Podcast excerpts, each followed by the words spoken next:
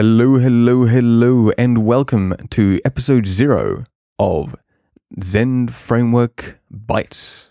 Why bytes? Well, basically, it's like a bite of information, a little snippet, a little tidbit, a little tiny bit, something that fits inside three to five minutes on average. Something that, as you're having your coffee, as you're having your mug of tea, as you've just got a couple of minutes to spare to kill, you can listen to an episode. As this is episode zero, it's the getting started, laying the foundations, kind of setting the scene for the podcast as a whole. So it's not going to be a long one, but it's there to give you the understanding of what's going to be happening, what's going on, what you can expect, who am I, and what the show's all about. So let's go through three things, which are firstly, what's the show about? Well, as you may or may not have guessed or inferred, the show is about all things Zend Framework, especially Zend Framework 3.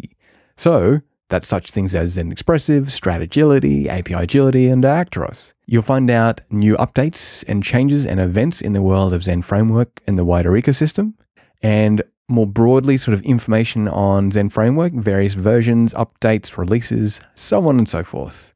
What you can expect, or what exactly is the show in a in a tiny nutshell, it's a regular, roughly three minute, tops of five minute show every few days, likely every week, which gives you small, bite sized bits and chunks about all things Zend Framework, all things Zend Frameworky goodness, which you can pick up whilst sipping a coffee or a tea or doing something brief. As I said, if you've got a couple of minutes to kill, you can slip in an episode. And who am I? Your lovely host, your charming, charming host. I'm Matthew Setter. I'm the founder of MasterZendFramework.com, longtime Zend Framework and PHP developer, and intermittent Zend Framework contributor. Honestly, why did I get started? And I'll, you know, I'll, I'll get off my kind of like cheesy sound and high horse soapbox there. A lot of people have been really positive, uh, to name two, Rob Allen and Matthew Weier O'Phinney, with regards to MasterZendFramework.com. So I thought, well, since people are really positive about the articles there, let's add a podcast. Let's add some voice. Let's add some different kind of content so that you can keep finding about all things Zend framework.